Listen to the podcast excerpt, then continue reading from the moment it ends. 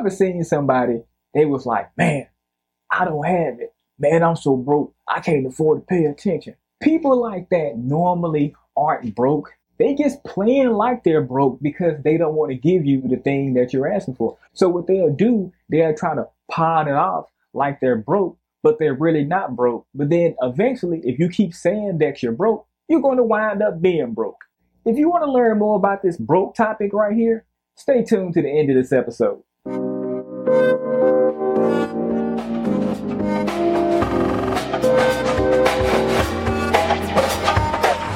Good evening.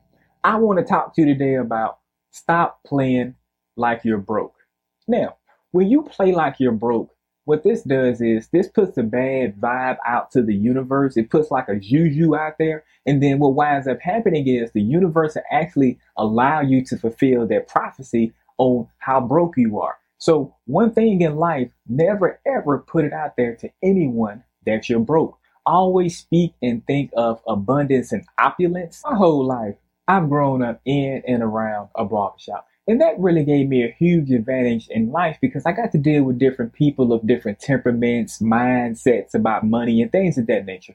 And dealing with all of those great people, I learned that there was only two reasons why someone would play like they're broke when they're really not broke. The first reason is going to be the person who's asking to borrow something really isn't a trustworthy person. And that could be one of the reasons why someone would play like they're broke. The second thing that I've learned why someone will play like they're broke is they don't actually want to say no to the person without hurting their feelings because they feel like, man, if I say no, it's going to be some kind of confrontation. I'm going to give you a prime example of a friend of mine who went broke playing broke. Here's what happened. A friend of mine, her and her husband, they have a real estate company. And what wound up happening was they was making really good money. Her and her husband would always take all these like exotic trips to like Costa Rica, Puerto Rico. They snapping pictures all on Facebook, all on Instagram. A lot of their family members kept seeing like their opulence and kept seeing like their vibrancy with their money. A lot of their family members kept being like, hey, let me hold, $1,500 because I got to go, get little T-Bird out of jail. And see, sometimes when you are doing really good in life and like you're rocking and rolling in life like that, sometimes even family members can ask you for certain things and it kind of throw you off kilter. And see, this is exactly what happened with my friend right here. What they wind up doing was they was like, you know what? Instead of people asking us for money, we're going to start playing like we're broke. No, man, I'm broke. Honestly, I don't have the money. The relatives and their family start being like, well, damn, you know what? How you broke? You live in like a $750,000 house. My friend and her husband, they was like, you know what? Let's downsize. So what they kept doing, they kept minimizing their life.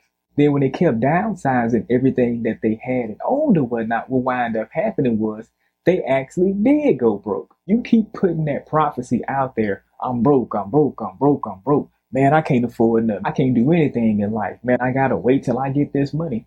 Never play like you're broke just to blend in or just to fit in. And I'm not sure what kind of award some people think they're going to be getting in life or out of life just by pretending to be on the broke squad. Brokenness is contagious. Nobody really wants to be around nobody who's broke. And then especially like in the situation right here, if you're really not broke, but then you're playing like you're broke, you're going to wind up going broke. Now, I'm not the kind of gentleman who says, not to do something without giving you a proper plan on how to actually eliminate and alleviate the problem here.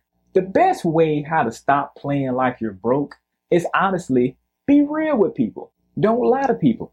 If you're making a boatload of money in your business and people get to asking you, hey, Junebug, let me hold $50. Instead of you saying, man, I'm broke, man. What you should do is step up to the plate and be real with the person. Say, hey, look, man, you're my first cousin. I love you, but I really don't really want to give you this money right here. See, even though that particular relative is going to be pissed off at you, they're going to respect you a whole lot more. And I guarantee you, you're going to keep a lot more of your money. I don't have it to give to you, whatnot, maybe next time. Never give people false hope like that. Never say next time if you already know that you're not going to do it for them. You give people false hope.